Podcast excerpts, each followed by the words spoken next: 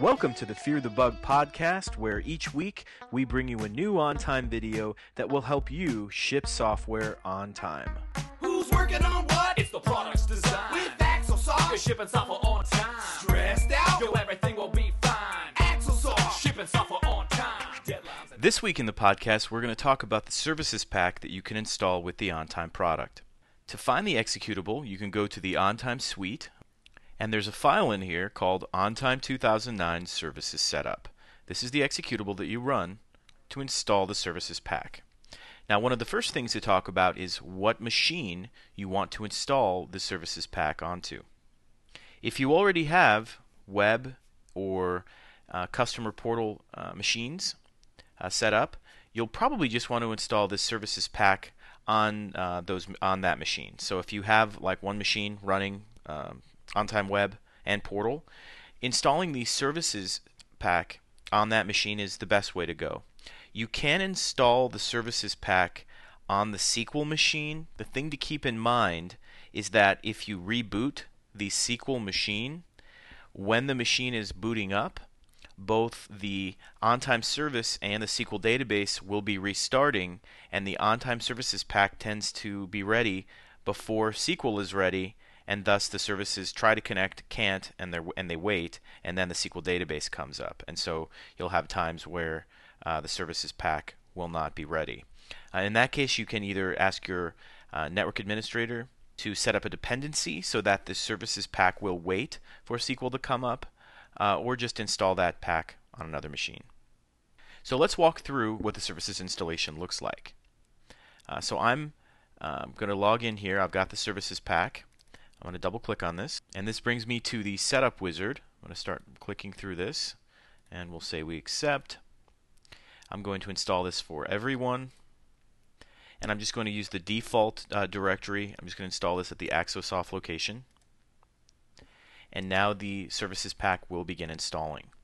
There are three separate services in the pack itself. Two of them are email related, and one of them uh, is related to the alerts service. All right, so we finish installing. It's a very simple installation. Finish that, and now we're going to have a screen pop up that is the services uh, screen. And this uh, configuration screen is similar to what you've seen with the web installation or the portal installation. I'm going to load this uh, my configuration file, and I'm going to manage the database, and I'm going to point my services installation over to the correct database. I'm going to point this to uh, my particular database that I'm using here.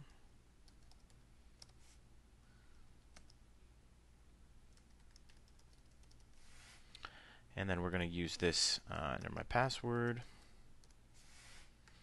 And I'm going to use the existing database.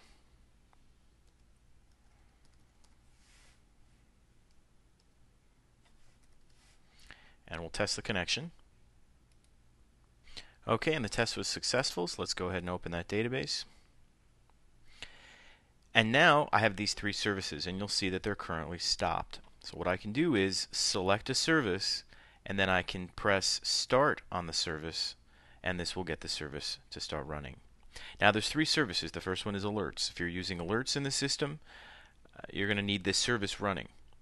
And then you're also going to have the email service and the queue service. This is two different ways that emails can work with OnTime. The first is that each individual client can send emails through your server.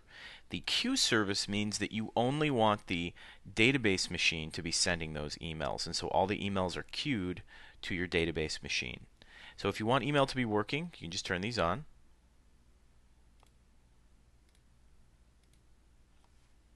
And the only other time that you would need to come to the screen is if uh, perhaps something isn't working. Perhaps you set up the email service, and then a month later you've noticed that emails aren't pulling, and that could be because um, you know maybe one of your network people shut the machine down or shut the database down, and the services uh, might not be running. Let me go ahead and save and exit this.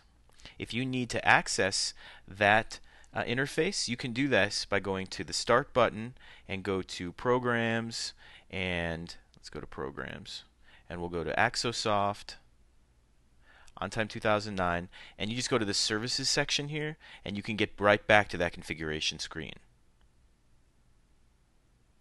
and all I have to do is just load. And now you can just point. Uh, now we're already pointing to the database. You'll see that they're already running.